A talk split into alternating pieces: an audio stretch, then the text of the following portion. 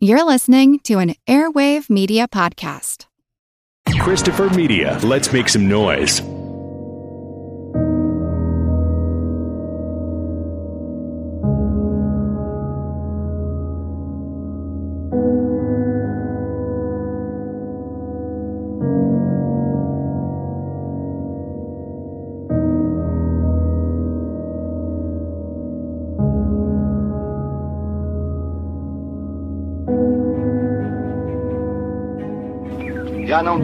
Embora?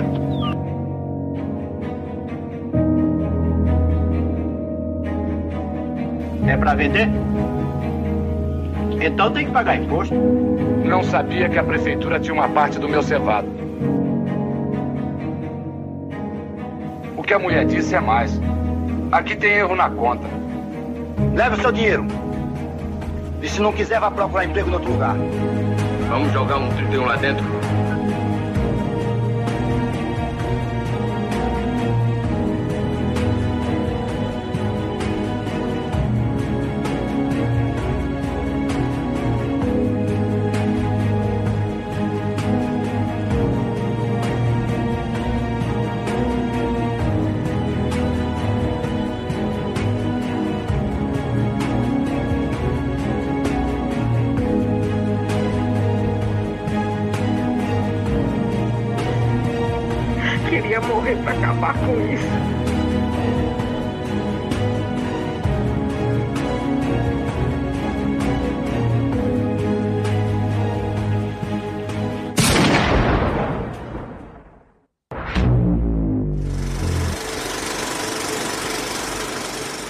Welcome to the projection booth. I'm your host, Mike White. Joining me is Mr. Chris Stachiw.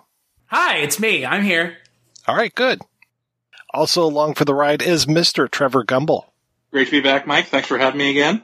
We are kicking off a month of shows discussing the Cinema Novo movement from Brazil with a look at Nelson Pereira dos Santos' 1963 film Vidas Secas, also known as Barren Lives. The film is based on a 1938 novel by Graciliano Ramos. It's the story of a family trying to survive in the scraggly countryside of northeast Brazil. We join them as they search for a place to live, a way to put food on their table, and how to make enough money to buy a leather bed. We'll talk a lot more about that later. We will be spoiling this film as much as it can be spoiled, so be warned. Also, I wanted to emphasize that this is the first in a series of discussions we're going to have as we try to figure out Cinema Novo, contemporary Brazil at that time, and the importance of the cinematic movement as we go along. I don't think that either of you guys saw this film before. I definitely hadn't, so I want to know, Chris, start us off. What did you think of Vidas Secas? One of the things I love about coming on the Projection Booth podcast is I know I'm going to be challenged cinematically in my cinematic beliefs, what I hold to be sacred, what I hold to be a constant when it comes to cinematic, my cinematic experience when I watch films. I appreciate that about our friendship. One of the many things I appreciate, Mike, obviously. So sitting down to watch another film that is Cinema Novo, which is another massive movement in cinema in Brazil, I didn't know what to expect going into it. And coming out of it, it is a, a, a, film that is an experience from the opening shot to the final shot, which brings it right back around. It is a rough watch. It is a at times hard to understand watch for a number of reasons, but I think it's a rewarding watch for a North American Western viewer for a lot of reasons that I'm sure we're going to get into once we start really breaking it down. How about you, Trevor? I'm more used to more genre specific fare, like, you know, the more easily digestible um, Hollywood stuff. But like Chris said, I the reason I do this podcast is because I do love challenging myself, and I do love seeing things that I probably otherwise wouldn't have even heard of or seen. When I sat down to watch this, I was very invested in this family. I agree with Chris; it was very hard to watch because it's very brutal, but in different ways than you'd think ultimately it was a very, very rewarding experience to watch. And I feel like I learned a lot of new things. So I'm grateful for that. What about you, Mike? I hadn't seen this one before, obviously. And this is my first experience with I think with a Brazilian film. I don't think that I've ever seen Brazilian film before. I've read about it. I had friends in college who saw Pixote from 1980 and they talked about how brutal that film was. So it's not the cinema of brutality, but it seems like there's a lot of brutal stuff in here. I know that the folks from Cinema Novo were very inspired by Italian neorealism. And I can really see that with this as far as I can't say handheld cameras because there did look like there was some good camera work in this, but it looks like maybe some unprofessional actors. It's like they're reveling in the poverty and showing the common man. I was glad that I, I actually watched this the other day when I was uh, donating platelets at the Red Cross because with that you can't move around, you can't look at your phone, you can't do anything. You just have to be in the moment watching the film. And at first I thought that my evening was going to be ruined because I didn't think there was any sound on this movie. And that weird way that as we see the family in the distance coming towards us and the music or that, that noise that comes on the soundtrack comes up just ever so slowly, I was just really kind of freaked out. Like, is there any sound to this? Is there any sound? And it took like two or three minutes before I ever even heard anything on the soundtrack. You know what you are in for the moment you start watching a film where it's a diegetic soundtrack of an axle wheel going over barren land for three minutes. If this were any other film, it would be insanely grating. It would feel completely unnecessary. But with this film, and the message that the film is going for and the experiences of the people that it's showing in the film, I'm here for it. It makes perfect sense. The cacophony of that axle wheel at the beginning, once you realize exactly what it's, the filmmaker was trying to convey, it makes a lot more sense. It becomes less grating and more, oh, that's, that's, okay, now I get it. It's not just an axle wheel making that sound. It's almost as if the sun beating down on them is that sound. That's the sound of the sun just completely just wrecking them right now. I have a vision in my head when I say Brazil.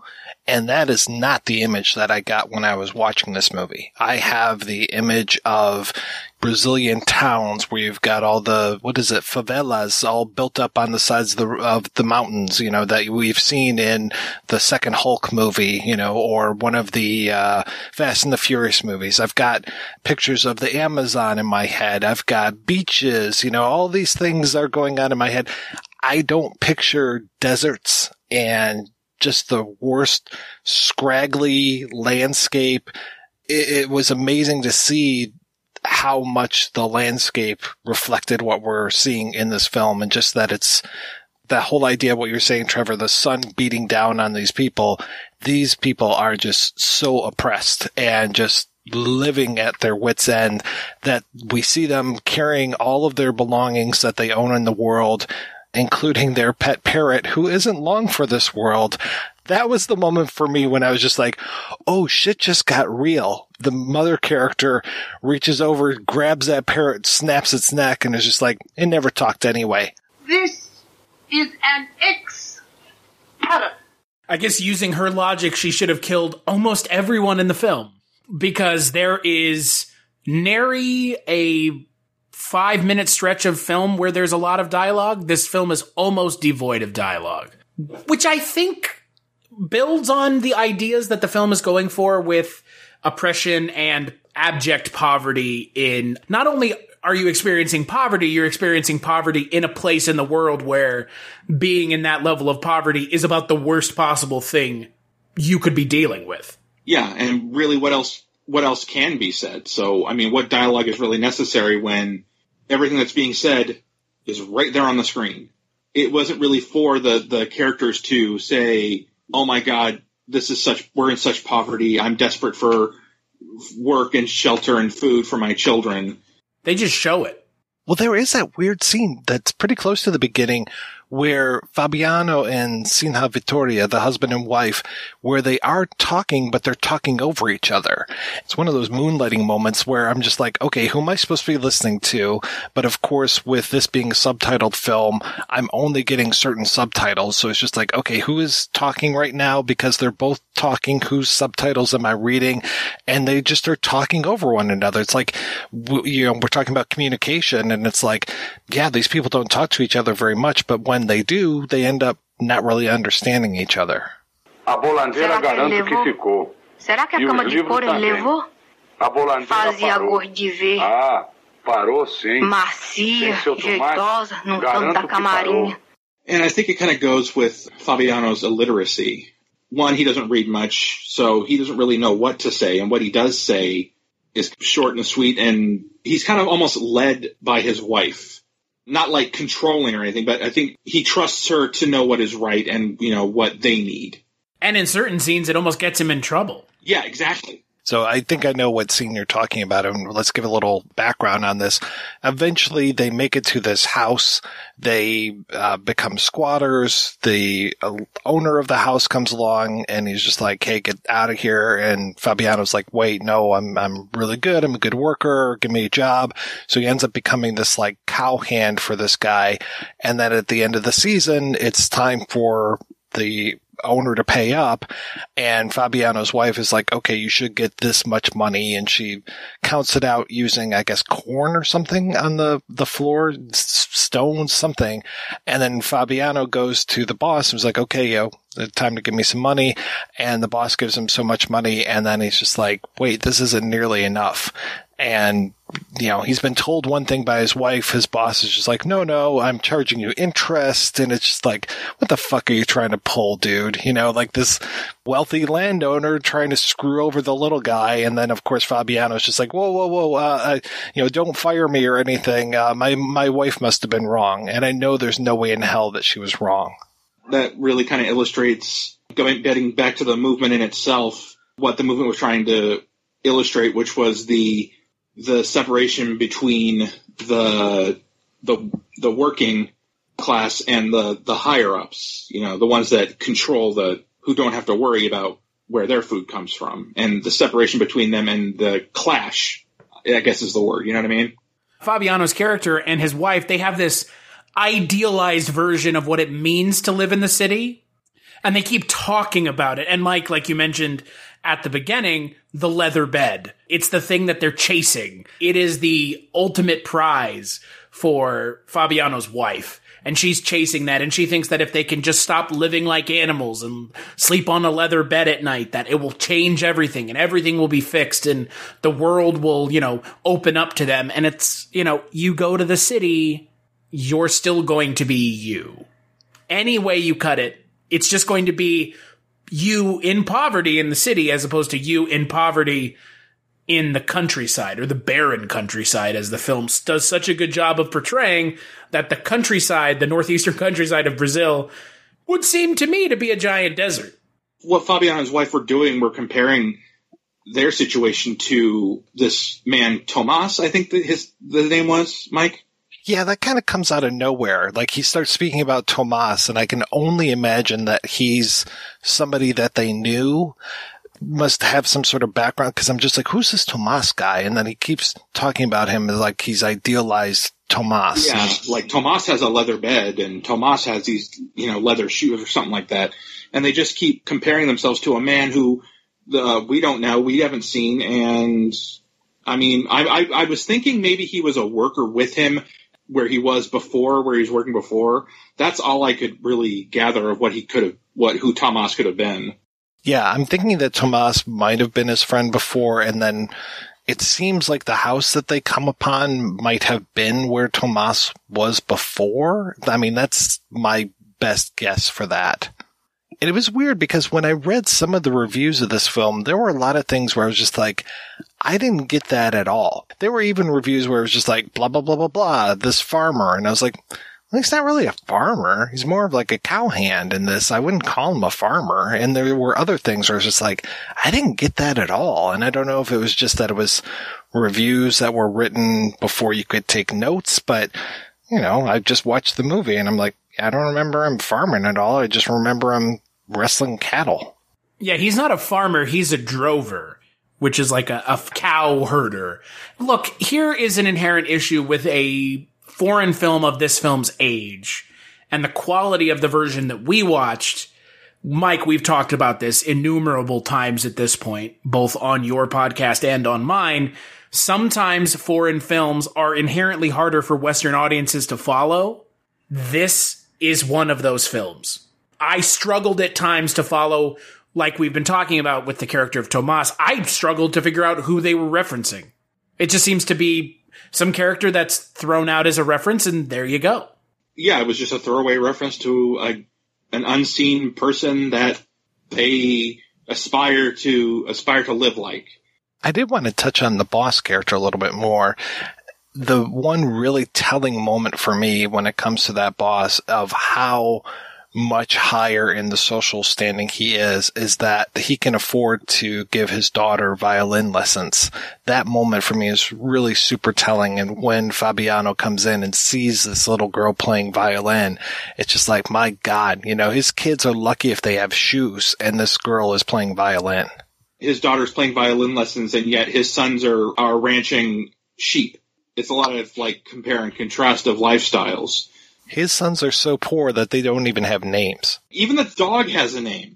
The dog is more humanized than almost anyone else in this entire film. He really is. It's almost like when they when you hear the dog yelling or, or saying anything, it's like, oh, oh my god, I kind of understand what he's saying in terms of the of his situations. It's some of the best either editing I know that a lot of the whimpering and noises that it's making are just done post synchronously, but the reactions that they're getting from this dog in certain scenes, he is top notch. Yeah, he's amazing. Well, they brought the dog with them to Cannes to prove that they didn't kill the dog.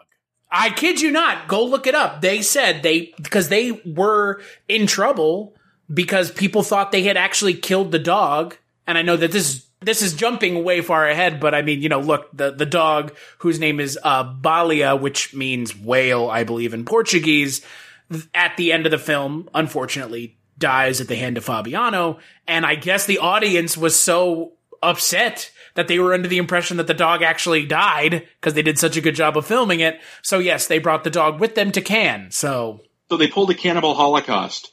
Yeah, exactly. They brought the actor with them to prove that they're not dead. See, we didn't kill him. they're, they're right here. I could tell that he wasn't actually hurt, but again, like just that framing of him at the end where it's like half of his face and then, you know, the rest of it is kind of out of focus. I mean, just, it was beautifully shot. And I have to say that this whole movie, you know, I said like, oh, well, where it really wasn't handheld, they actually had dollies and I could see some good camera moves. I mean, this film is really well shot. It looks gorgeous. There are times where that where it's very shaky, where it's almost like almost dizzying the way it kind of goes back and forth, back and forth, back and forth. I don't know if it was because it was the version I was watching. To me, it seemed like the film was actively trying to get me to stop watching it. At the beginning of the film, when it's playing that diegetic soundtrack of the wagon wheel, I actively wanted to stop watching the film because that noise alone is so grating and so purposefully off putting that if you can make it through that, you will begin to see other parts of the film where they are going out of their way to really make the film feel rustic and rough because the film does feel rough and rustic at times. Oh, it does. It's, it's definitely hardcore, just hits you right in the face of you can feel the poverty. Like I've never seen a film where I could feel the poverty as much as I did when I was watching this film. I was feeling their situation. I was thanking my lucky stars I wasn't in that situation, but I felt that, you know, I really felt that. That's a huge positive and a success of the film. It's not a good feeling to have, but it's a success on their part for sure. Yeah, they successfully relayed the the theme, the message, and the tone. Well, you were talking about that leather bed, and I'm just like, okay, you know, trying to picture what a leather bed is, and I can't really still picture it in my mind other than maybe just leather over something soft because when they show what the, their bed is that they have where it's a bunch of sticks all tied together, it looks more like a raft than a bed. I hurt just looking at that, just thinking of how uncomfortable that must be to sleep on. Well, what I was picturing was the kind of crisscross pattern of, you know, like those old lawn chairs. They would like lie on the bed because the leather was softer, I guess. And it would just be more comfortable lying in that, uh, crisp, cause I don't, I didn't see them lying on anything soft, cause I didn't really see anything soft around unless they wanted to shave the sheep and make a, out of that. I don't know. I do find it funny that the whole focal point of the film is the leather bed. For me personally, I don't equate a leather leather beds don't sound comfortable. They do if you're, if you're, Sleeping on the ground yeah, exactly. in the summertime, it gets hot. A leather bed not going to be helpful in the summertime. Better than a vinyl bed. Everyone asks. Corinthian leather. Of course, why not the best? It feels like to me the the idea of this leather bed is almost kind of like a sick joke. A little bit of black humor because it's like all she wants is this leather bed, but they're living somewhere where like having a leather bed means nothing. It doesn't change your situation. It doesn't change anything other than at night you get to sleep a little bit more comfortably, possibly depending on what a leather bed actually is when we're talking about 1960s Brazil. Well, maybe it's because he wants to feel a small bit of non-poverty. Maybe he equates it with non-poverish impoverishedness, and he feels that if he gets this leather bed, then there's a little bit of assurance that oh, okay, now we're doing better than we were. I'm not sure anyone views anyone with a leather bed that way, but it's a it's a personal perception versus an external. Chris, you talked about how this film actively makes you not want to watch it. And there are moments where I'm just cringing watching them. Like when he's talking to his boss and his boss is like, Hey, you don't trust me? You know, I'll, do you want a job still? You know, he's about to fire him. And then when he goes outside and there's the, one of the soldiers there and then a fucking tax man who's just like, Hey, you pay taxes on that money? I'm just like, Oh, for fuck's sake. Is he going to get in trouble with this fucking tax man now? And luckily kind of skirts out of that. But then they make this big trip to town and there's a, uh, a, a soldier there who I, ke- I kept thinking he was a cop, and then I was like, no, that I guess it doesn't make any sense. It's probably all soldiers. And the soldier's just like, hey, yeah, let's go gambling. And I was like, oh, for fuck's sake. I was wondering where he was coming from, to be honest with you, because he just he just goes up to him and says, "Want to play?" And you know, I was wondering, does he know this guy, or is it just figures he could take advantage of a impoverished guy? He figures they're easier to get money off of. Well, and Fabiano's the perfect mark because he is clearly not the brightest of characters. Unfortunately. And even though they're dressed up in their finest to go to this festival that's happening in town, he still looks like a bumpkin. I think they were going to church at the beginning. Well, it's like a no. Uh, you, you mean in the you mean midway through the movie, right, Mike? Well, I'm talking about when there's the uh, all the gambling stuff. Was um, am I combining two s- scenes? Because I know they were going to the church, and they're in the church when he's off gambling. I think. Yeah, and then is that is that also yeah? Because that's the same time where there's like this thing that looks like a cow and it's going around, and that's where the the boss and another guy are, and there you come to the a boss. I don't know if it's his boss, but they go to the jail and tell them to let this other dude out. Oh yeah, yeah, I know that one. Yeah, So I think that's all in the same place, right? I believe so. Yes. That soldier ends up showing up again in one of the strangest scenes. You know, we've got this whole incident that happens in town, and then later on in the film, the soldier shows up again, just wandering through the brush, and then Fabiano is there looking for a cow, and is just like, got his machete up like he's gonna whack this guy and just cut off his arm or something. And I just kept wanting him to do it because this soldier is just such an awful person. Well, he locked Fabiano up because Fabiano disrespected him. Can we talk about, though, the portrayal of the characters in quote unquote power in this film? Because they are very, very, very, very unabashedly terrible people in this film. They're not even trying to give you a line to walk down. It is very clearly in one direction. These are all very terrible characters who are taking advantage of the, the poor. Fabiano gets taken advantage of by this soldier and the soldier gets really mad when he walks away because he's lost all of his money. So great. You got paid by your boss, this, I don't know, 600 pesetas or whatever it is that he got. And then ends up losing it all in like five minutes in gambling. And then the soldier's just like, Hey, what are you doing leaving? You know, this isn't right. You disrespected me. Takes him to the jail and then he gets beat to shit by this. I, I couldn't even figure out what the thing was because it looked like it was leaving like little dots on his back. It looked like a machete to me. It looked like a, a blade that it was hitting him because he does get cut up. He has to get sewn up later on. We see him get sewn. And th- that was one of those things where you see a lot of times you'll see the protagonist of a film get beat up and you're just like, okay, whatever. But he really, like the way he acts is just like, oh wow, he really got messed up. You know, he can barely move. He has trouble even laying down and he's got this other guy in the cell with him with a bandaged hand and we don't know what he's done. He barely, again, talking about dialogue, he barely says anything. I don't think he even says anything in the cell. He doesn't say anything until the next day and helps out Fabiano, lays him down. And yeah, I mean, Fabiano's so messed up that he ends up having to get stitches maybe the next day or the day after. He's just really has been punished by these guys who are terrible and punishing him for really not doing anything. Well, punishing him for sticking up for himself. Well, basically, they're punishing him for just walking away from a situation he knew he was. He lost everything. What else is he going? Where else is he going to go? He figures just leave the table, and the soldier, for some reason, takes that as a sign of disrespect. I think maybe because he needed to feel some power. So he figures, okay, I'm going to arrest this guy because you know it's going to make me look like a wussy if I just you know let him go. Where have we seen that before? Well, and he's got short guy syndrome too, where he's just really tries has to show his power because he's like a head shorter than Fabiano. A definite Napoleonic complex. And I do like the next day when the one guy comes in and it's just like, let my guy go. And, you know, hey, what are you doing in here, Fabiano?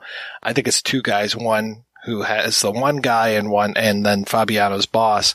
When they leave, the person who is in the cell with him lets him ride his horse he gives him a gun and then he says, do you want to come with us? These are the guys who I want to be with. You know, these are the guys who seem like they are about to start some sort of a revolution. And it's very telling in the movie that these people are here, that we have this group and they're not really like out there shooting up stuff or anything, but I'm just like, these guys, they seem like they're up to something to me. And I, I was very excited and I was kind of hoping that Fabiano would be like, yeah, sure, let's go kill some landowners. Uh, yeah, I was kind of upset he didn't go with them, but then again, this is a man who, for all of his lack of intelligence, has principles. He didn't want to leave his family because I don't think he was sure if they were going to be able to provide for themselves if he was gone. So I think just out of principle, he decided to stay with them. Although I think he desperately wanted to become a revolutionary and you know fight for the for the rights of the working man.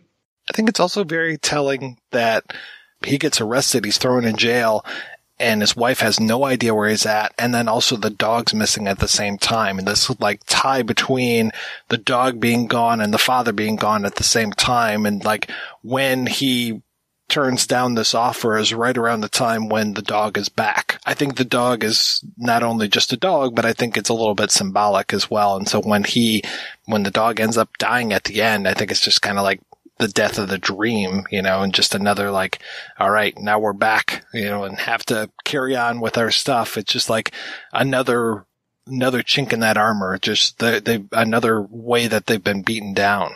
This definitely isn't a movie to watch if you're looking for, for resolution.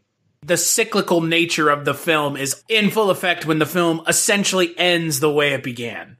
Aside from the fact that they don't have the parrot because the wife kills it and ate it, or the dog, the film ends the exact same way it opened. Wagon or the axle wheel noise, the and that and they walk off. They walk the other direction, and that's it. Then we get a title card just talking about how horrible the poverty is. It's like, okay, yeah, I believe you. Yeah, now that I've seen it, I believe you entirely. I think it's also very clever of the filmmakers to set this in 19, what is it, 41? 42, 41, 42. 42. we've got the, the years come up on screen and to say like, oh yeah, no, this is, this is the way that it was, but then also saying, and it's the way that it still is. We are not very far removed from Fabiano and his family at all. The, the same thing that he was going through in the 40s is the exact same shit we're going through here in the early 60s. And if all accounts are to be believed, which I have no reason to doubt them, it's still going on in Brazil today. The fact that their leader refuses to wear a mask or have them wear a mask and their COVID rate is some of the highest in the in the in the world.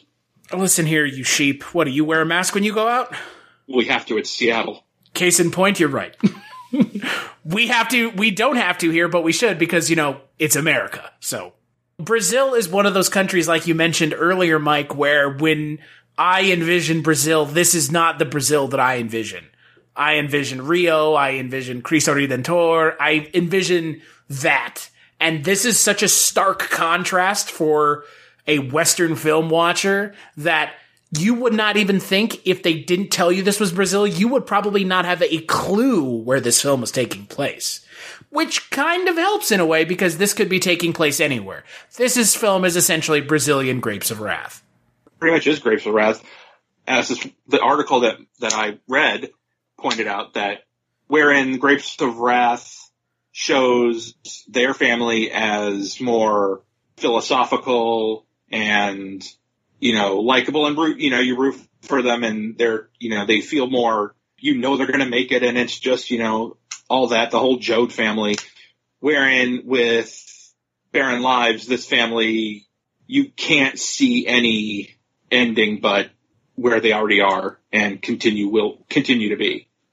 It's kind of this like perpetual poverty. They can't seem to lift themselves out of it. To some might say no fault of their own, but to some extent, Fabiano and his wife, it is their fault to some extent because they're focusing on the wrong thing. The leather bed is not important. It's just not. Fabiano isn't isn't a fighter. As soon as his boss mentions that, you know, he gave him the right amount and how dare you for assuming that I didn't, he backs down. So there's no fight in Fabiano. He's given up that's one of the other reasons that he didn't go with that man to join his revolution is because he he knows that and accepts that this is where he this is where his life is you know and that's kind of well not kind of. It is depressing to think about. I don't think that it's any coincidence that one of the kids gets really infatuated for an entire scene with the word hell and just keeps asking like what is hell and just like I think it's pretty close to L'Enfer, but he just like keeps saying that over and over and over again and he's asking his mom, you know, what is hell? And she beats him for asking the question and sends him outside and then it's like this real kind of trippy scene where he is just repeating this over and over again and you I just wanted to yell at the screen like you're in hell, kid. This experience that you're going through, this is hell. So I'm sorry to tell you. They did it perfectly you know, by showing shots of the sun and their landscape, all while he's saying hell. I think he was like saying also punishment or something. He's saying something else while looking at where they are right now. That's basically what hell is. As unsubtle as the film is, because it is rather unsubtle in a lot of its messages and its imagery, I actually found that a little refreshing in a way. There's a part of me that sometimes I just want the filmmaker to get it out Get out what you're trying to say. Don't make me, don't make me work for it. Sometimes I don't want to work for it.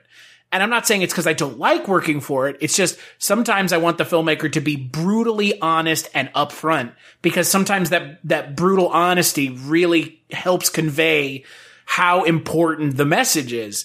And in this film, Dos Santos does a good job of being brutally honest with the material and doing a good job of conveying to the viewer this is hell. These people are living in hell of their own creation to some extent, and to the extent of, the, of they're living in a in a construct of the society socioeconomic situation that they're in. And I actually really appreciate that, and I normally don't.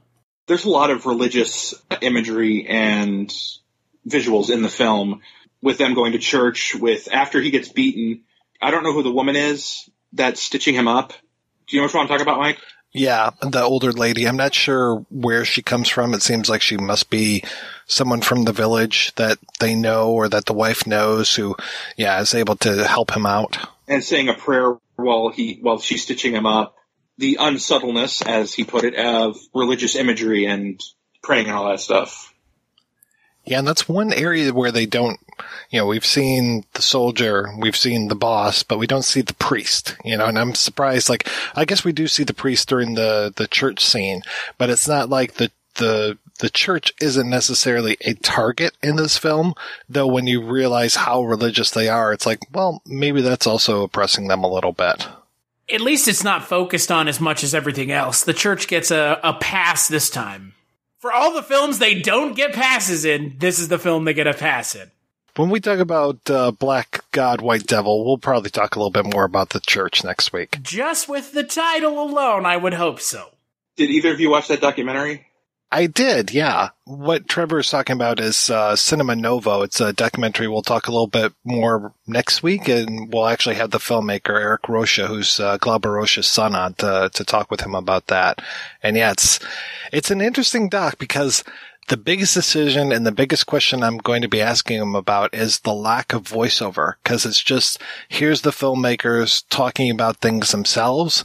And so unless you're familiar with this stuff, I was just like, where are we? What are you dropping us into? There's like a couple moments where they kind of ground us here, but if you're unfamiliar, I was just like, okay, this doesn't, even though the name of the doc is Cinema Novo, it's not telling me that much about Cinema Novo as far as why did this come about? When did it end?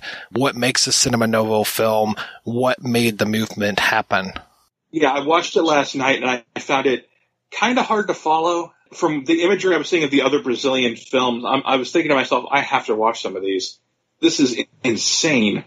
The Black God, White Devil, I think was the one with that guy wearing those kind of metal around his neck, talking uh, about the fires consuming uh, and the flooding he was predicting or something like that because this woman was possessed. I was expecting the usual documentary of like talking heads talking about the movement uh, maybe some narration, but no, pretty much what I got was just the filmmakers talking for themselves. You know, they kind of, they really can only describe it the best way possible, um, because you're getting it firsthand from the people who were there. Um, a lot of smoking I noticed in that around that time, but it's a good documentary. The only thing I have is the subtitles were at times hard to read because the color was wasn't very good but it's it's a wonderful documentary if you want to learn more about the Cinema Novo movement, and I certainly do. You know, if you're a hammer, everything you see looks like nails, right? So as I'm watching that and as I'm reading about Cinema Novo more, and I'm I kept thinking of, you know, I mentioned neorealism at the beginning of the program. And yeah, I'm like, okay, well, yeah, I can see some neorealism. You know, this is the, the early 60s. This is right around the time when New Wave is really starting up in uh, France, and I'm just like, okay, well, I know Rocha was a writer, so it's kind of like that whole Cahiers du Cinema thing. So there's a little bit of that. And then when I read, there was a movie called, was it Cinco Vezes Favela, which was five filmmakers that all use segments in one film. And I'm just like, okay, well, that's kind of reminds me of Pearls of the Deep, which was a Czech film that was made, I think in 66, where it was, I think four or five filmmakers all had chapters in it. So I'm just like trying to draw parallels between these different new wave movements. So, but as we go along, I mean, this was, like I said, 1963 when this film comes out. Uh, it was just pretty much starting. This is one of those like real first, the flagpole on the mountain kind of thing where it's just like, okay, here you go. You've got this movie. There are other a few movies around this time that really make an impact. And then things are going to change even starting next week when we talk more and in two weeks when we talk again. There's a lot of shit that happens in the early 60s, even in the mid 50s in Brazil that helped this start and then that almost immediately want to squash it. Well, the moment you start taking a mirror and holding it up to society, society goes, take the mirror and smash it. Stop. Don't show us that. Stop talking about things that are important. Don't use cinema as a change for good. We just want to be entertained. I'm totally not talking about now. I'm only talking about Cinema Novo. I really detest when people say movies are just entertainment because I can speak for myself and myself alone and saying this film was not entertaining. The point of this film is not to entertain. It's to make you aware of a situation, make you sympathetic for people that are cu- currently going through it, be it when the film was filmed, when it was supposed to be set, or in the current day and age. And I think that film as a tool for good and as a tool for educating people about situations and times and places that they can't even begin to fathom or imagine, considering how in this film we, at least Mike and I, I don't know about about you, Trevor, but I didn't know there was a desert in Brazil, even just a basic fact of that to begin with. Well, what I knew about Brazil was basically what you guys knew about Brazil. I knew like Rio de Janeiro, the statue of Christ on the on the mountain thing, or parades with you know Mardi Gras esque you know floats. I didn't know anything about their poverty or their desert. You know, like I said, you know, like you guys said, it our views of Brazil were pretty much the populist theory. What I knew was partying, you know, uh, rather than poverty.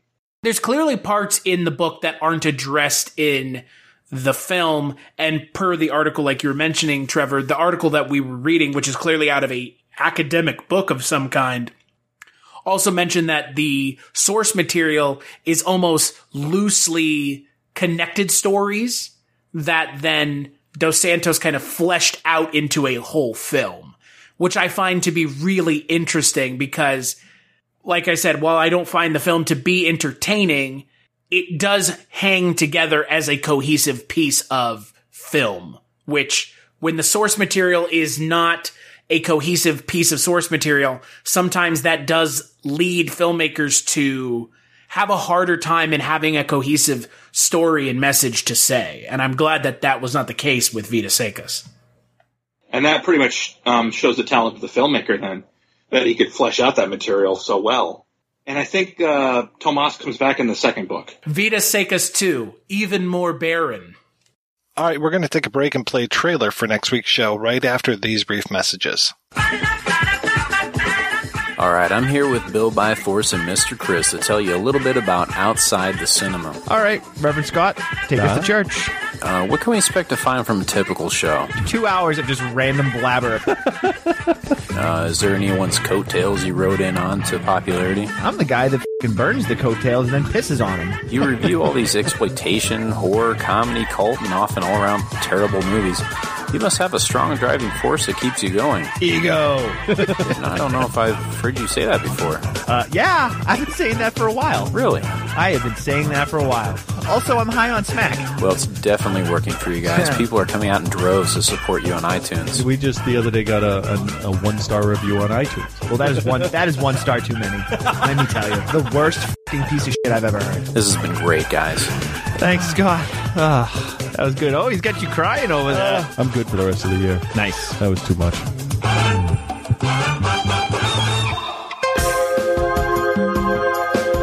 I'm Dave Hunt, and I'm one of the co hosts for Super True Stories, a podcast where two guys suffer through and report back on some of the worst documentaries you can stream for free.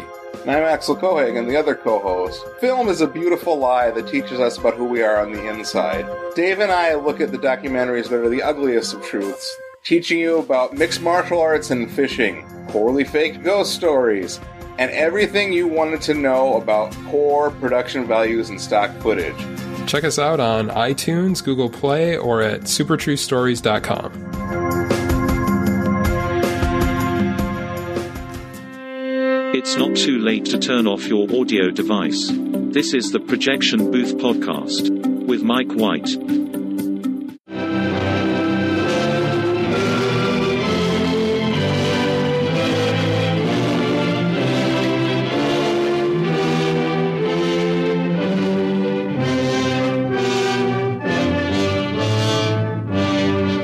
Condenado, mas tenho coragem. Entrego minha força ao meu santo para libertar o meu povo. Louvado seja nosso Senhor Jesus Cristo.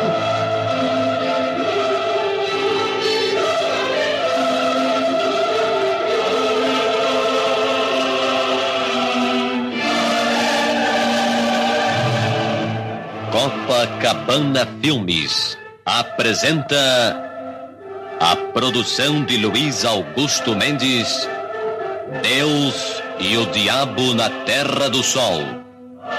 Um filme de Glauber Rocha.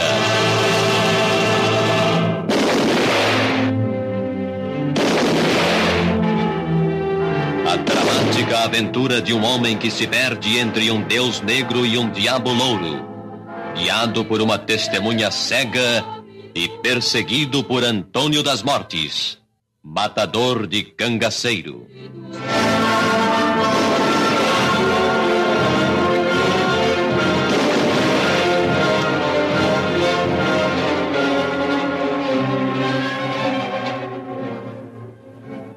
Chama agora. Satanás.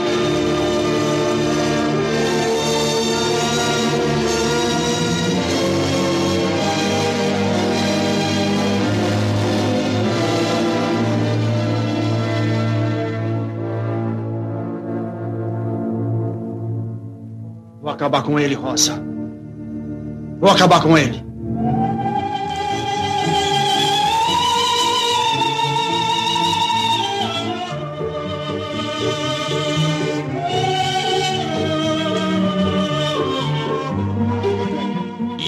Magalhães é Rosa.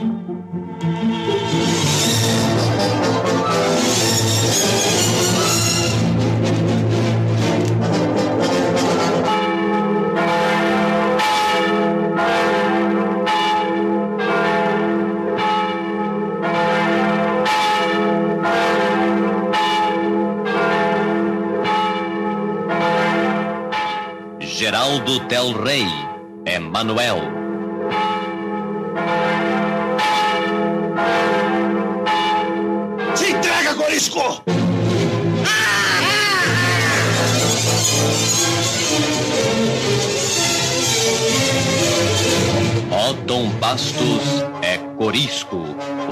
Louro. Maurício do Vale é Antônio das Mortes.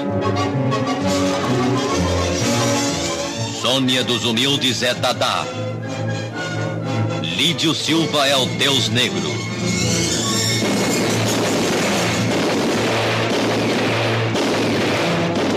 Nunca se fez no Brasil um filme como Deus e o Diabo na Terra do Sol.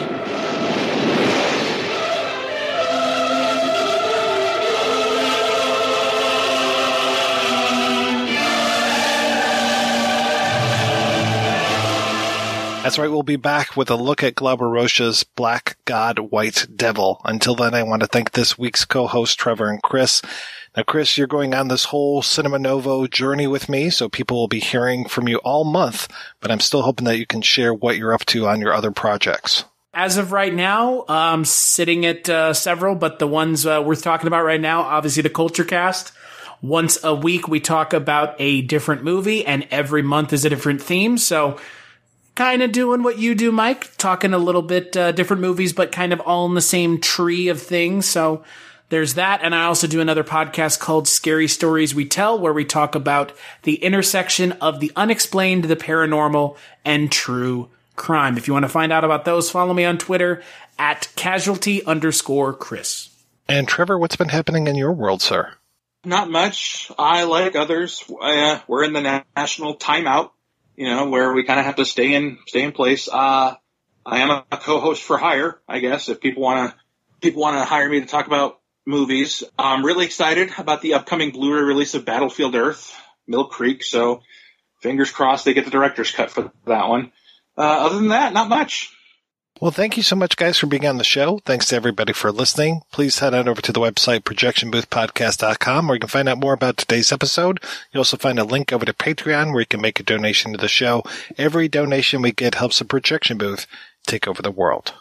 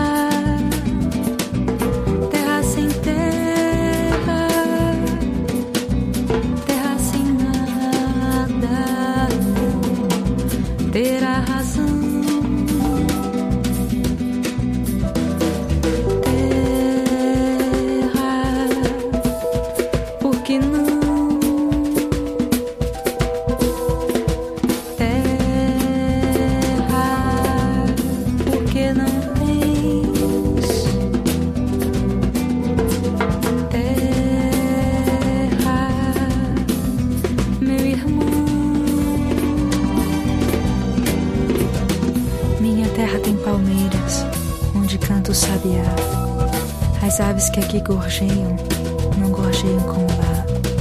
Nosso céu tem mais estrelas, nossas várzeas têm mais flores, nossos bosques têm mais vida, nossa vida mais amores. Em cismar sozinho à noite, mais prazer encontrei lá. Minha terra tem palmeiras, onde canta o sabiá. Minha terra tem primores, que tais não encontro cá. Em cismar sozinho à noite, mais prazer encontrei lá. Tem palmeiras, onde canta o sabiá. Não permita, Deus, que eu morra, sem que eu volte para lá. Não permita, Deus, que eu morra, sem que eu volte para lá.